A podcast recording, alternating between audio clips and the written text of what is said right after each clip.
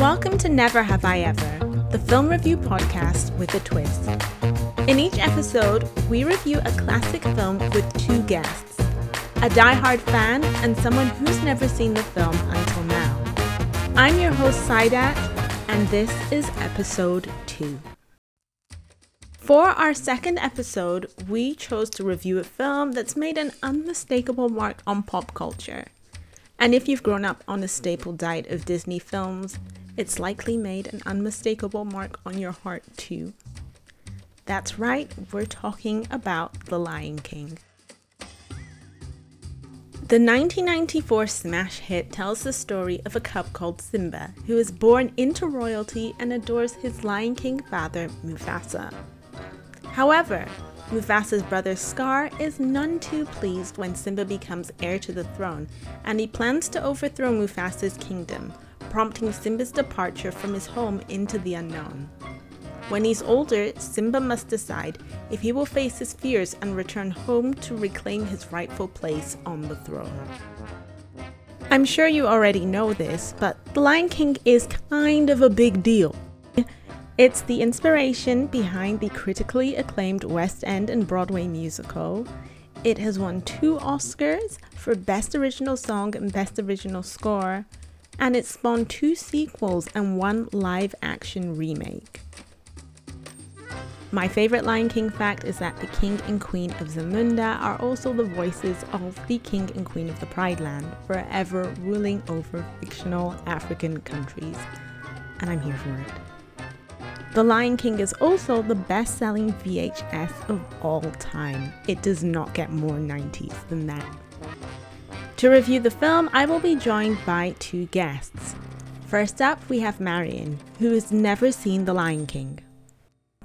I wanted to to talk to you first and foremost, just to learn a bit more about your interest in film, television, what types of things you gravitate towards. So, um, I'll just start off. Um, are you into animation films?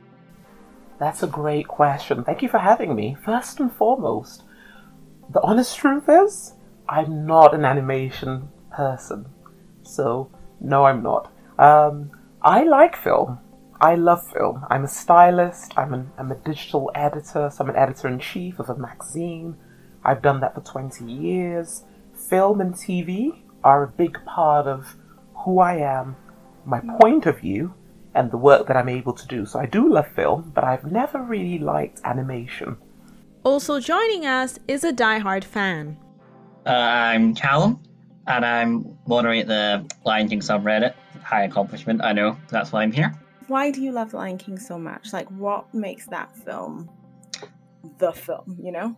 I remember it was on the nursery that I used to go to in the morning. I would go early to sit and watch it. I wanted to be a warthog because of Pumbaa. That was my job aspiration for years, and I never grew out of it really. And I've always like, even if it's been on the back burner, that's just always been.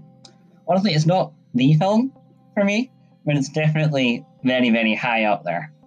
Oh, wow. So, I like a good story. I like good acting. I like, um, I like great cinema. So, I'm a big fan of old Hollywood. You know, so um, the Humphrey Bogarts, the Audrey Hepburns, um, people like, you know, incredible people. So, you know, screen star, blockbusting sort of people like Whoopi Goldberg, you know. Um, so I'm a big fan. So my favorite films are things like The Color Purple. That is my favorite film. So people would say, like I had ex-boyfriends would say, how come you've never watched The Lion King? How can you not watch The Lion King? It was like this big hoopla, and I, I think I loved that. I loved the fact that it was outrageous that here was this woman who's never watched and I didn't even know what the story was about. And I loved that. And I'll tell you why. I do not like cartoons. I don't like animation. I've never liked animation. I remember even as a child being very bored of things like Tom and Jerry. I just I didn't find it interesting enough. I think it maybe it's not visually stunning enough for me. I think it's too flat, if that makes sense. We know it's a Disney film, it's a cartoon, it has a huge legacy. A lot of people call it iconic. Um, why do you think it's resonated with so many people? I think a part of that is for the same reasons that I have. It's a very, very easy movie to show for your kids in the way that something like Beauty and the Beast or Aladdin might not be.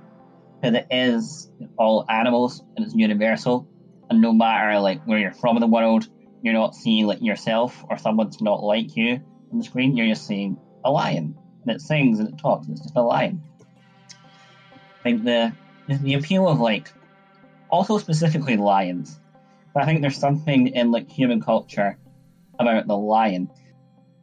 And you mentioned that, like, when you mention it to people, you've mentioned it to like previous partners, and they've been like, "Oh, you've not seen it." What do you think that they liked about it so much that they were trying to get you to watch it as well? What do you think? It, why do you think it resonated with them? Is is it a nostalgia thing? Is it oh, this film, the storyline is so compelling? What do you think it is? And that's what kills me because I don't think the storyline is compelling. I think it's quite boring. You know, yes, the boy got, and I never knew what the storyline was until, you know, yesterday when I finally watched it. So I said, I cannot believe. So this is what it's all been about all these years. But I think, I think these ex-partners and friends who are astounded, I think we've all been sold a dream. So the Lion King, in my opinion, it's the buzz about the Lion King. It's the fact that it is something that traditional that we hold in our hearts how does it compare watching The Lion King now versus when you were a kid? Well, I think like the central metaphors hit you a lot harder. The whole mm-hmm. environmentalism thing and the whole um, loss, grieving aspect of it as well. Those are two things that only really can hit you when you're a little bit older. Okay, so introduction's over. We are now going to talk about the film there is a royal birth. You know, they do the thing with the the lion being shown to everyone. Th- those opening minutes, what did you think of that?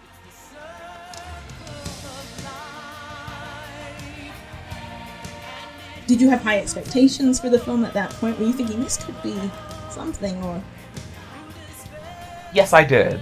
And I think that's probably why I'm disappointed because I feel like how the storyline, and maybe it's because I never knew what the story was. Like I said, I was completely ignorant. Um, I loved the opening. I thought it was very cinematic. I thought that was beautiful. You know, I think that is my favorite scene. You know, where they sort of raise him, you know, to the pride, and everyone's happy and they're celebrating, and there's that jubilation. So yes, it sort of sets the scene, and so I'm expecting it to continue to be that beautiful. And The Lion King was actually, it was. So you've got things like you know parts like that, parts like um, where you see him playing with his dad. You know, like where his dad comes and saves him from the hyenas, and they're playing, and then you can see that they're playing by moonlight. It's beautiful, but like I said, get you know, get, I think it's the storyline that I just found a little disappointing. But that's that scene, you know, that the scenes like that were definitely very memorable for me. My favorite individual shot in that line in that sequence is when like the camera's zooming across the hair, some sort of leopard in the shot. There's a load of these zebras, and then it like zooms out onto Pride Rock, and then Zazu like swoops down on the screen. I love that part. That just makes my heart soar. Because Zazu's my favorite character. But the problem with Circle of Life is nothing in the rest of the movie is quite as good as Circle of Life it's still yeah, it, it really does peak too soon. I I think because the rest of it is still a plus, solid Disney movie, but that opening is just so grand and majestic and perfect that nothing else can really compare to it. Maybe the stampede scene, but then again, not quite. Circle of Life, I think, is the best scene in the movie. Um, so yeah, it goes from there, and then we're introduced to Scar in his lair. What did you think of his character? I loved him. He's fabulous. I think he's the only one who's memorable. he should he should get more screen time. They need to do a whole new spin-off on him. You know what I would love? I would love a cartoon on Sky if there isn't one. I'm so sorry. I'm, I'm not very good at cartoons. So I haven't got a clue what's out there what needs to be out there, but he he needs a whole comic series on him.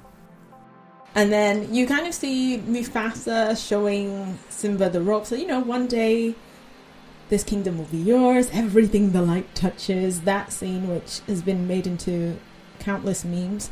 Um, yes. And we've established at this point that Scar, he's not very happy with the way things are.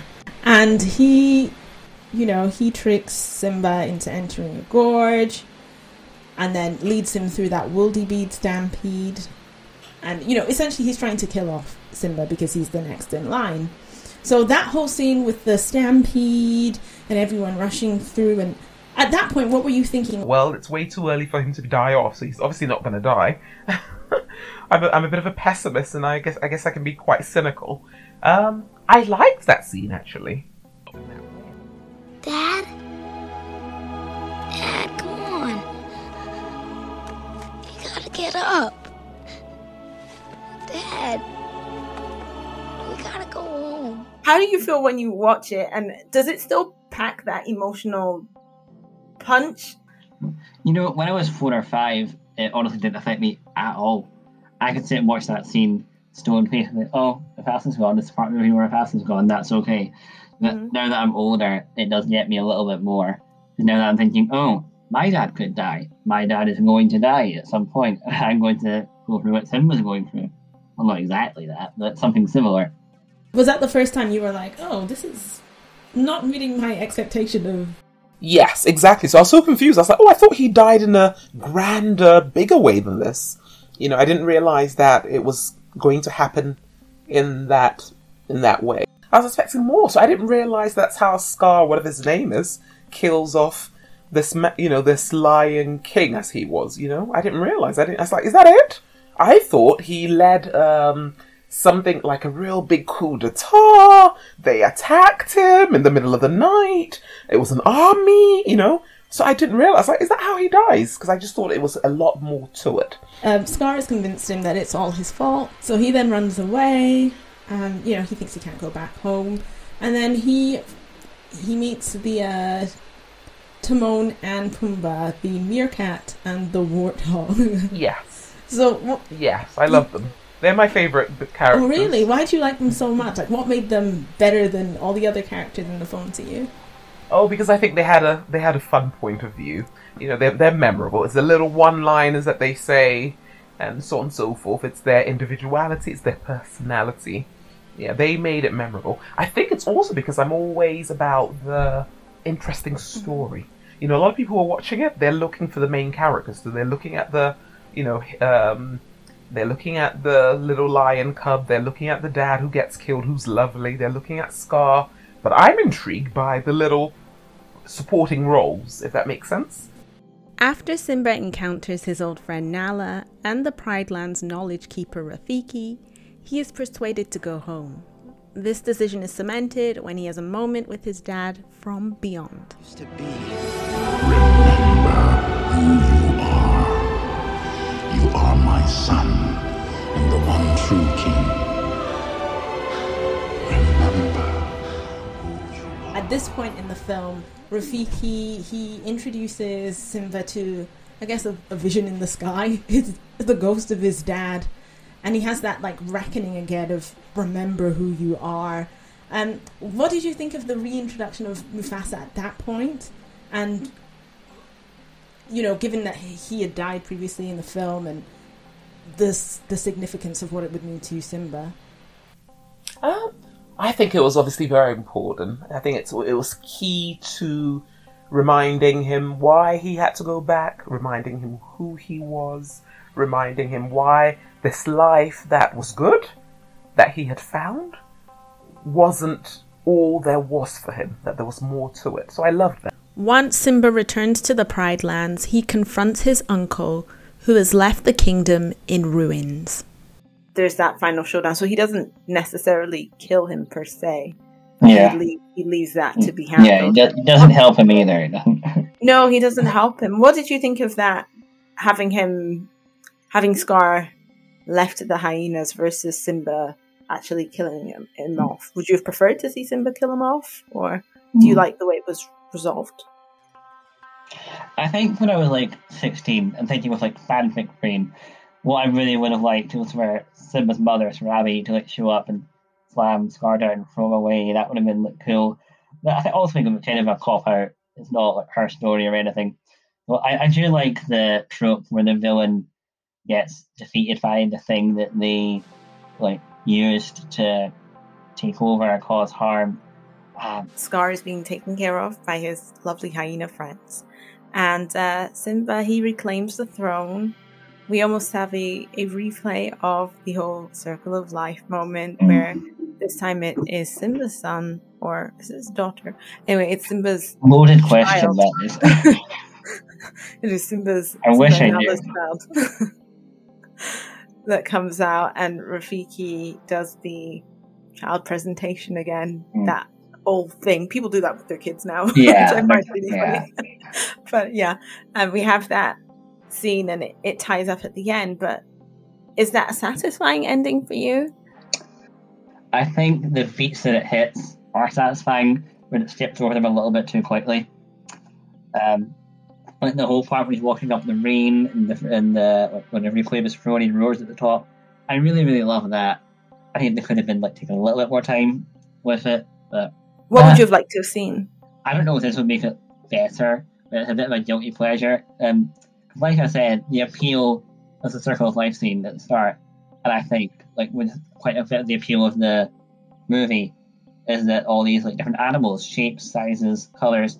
We let a few few animals come back to help Simba. You get an elephant, a giraffe, a zebra, a cheetah. They're fighting the hyenas as well. You've got From the sounds of what you're saying, it sounds like you'd have liked to have seen more. I hesitate to use this word representation of the kingdom. yeah. uh, in that scene, as opposed to it just being about Mm. being very concentrated with the lions. That's the thing with uh, Disney movies in general. They're very um, focused on the idea of royalty, not so much like the peasantry. So it would be nice to see that maybe see a scene or two where Mufasa is helping a baby zebra, gazelle, something like that. And Simba, when he comes back, he has like a zebra friend that was a baby. The zebra is like, you might eat me one day, but I'm okay with that. That's nature, circle of life. One of those friendships where trust is very, very important. Yeah, conditional. Stories like The Lion King are always going to make people cry because obviously it's got that little feel good factor which Disney does very well, which is sort of um, having the the underdog or whatever it is win in the end. And so I think it was fundamental to the movie to have that whole boy go from, you know, being scared of his own shadow because he thought he'd killed his dad to becoming what he had been born to become. So, yeah, I don't think it could have been done without it, given how much influence his father had over him. Overall, would you say The Lion King, would you say it's overrated? Would you say the hype is deserved? Where where does it stand in terms of the pantheon of great films? Does it have a, a good standing? I think it is very, very, very slightly overrated. It's near perfect. It's very, very, very good, but there are a couple like hits and misses here and there, and it could be a bit, little, bit, little bit more polished. Uh, but it's everybody's favorite Disney movie for a reason. I think it definitely is very good. Is this what The Lion King is all about? So, all these years since 94, when I never watched The Lion King, and I have sort of missed out on popular culture, a big part of it, because Lion King is such a big franchise. Is this what everyone's been talking about all these years? You know? So I was a bit astounded. So it definitely was brilliant in moments, but it wasn't convincent, you know, conversantly good every moment. You know? So at the end of it, yes, I was a bit disappointed. Li- Lion King. Yeah, I say hype is deserved, but I would be interested to see, to see someone who's never seen it before. And um, whether that's influenced by nostalgia or growing up or the pop culture, or if that if that's the impression that they get completely organically. I can't believe I finally watched The Lion King. I can't believe that having watched it finally after all these decades, that this is all. This is what it was all about. That concludes our second episode. The shared opinion seems to be that it is somewhat hyped, not the greatest, but a decent watch nonetheless. What do you think? For more episode updates and film trivia, hit us up on Instagram at the NHIE Pod. If you know anyone who would like this podcast, please share it with them. And if you liked what you heard, please rate and review the show. We would be so grateful if you did. Join us next time to review another classic. Until then, take care.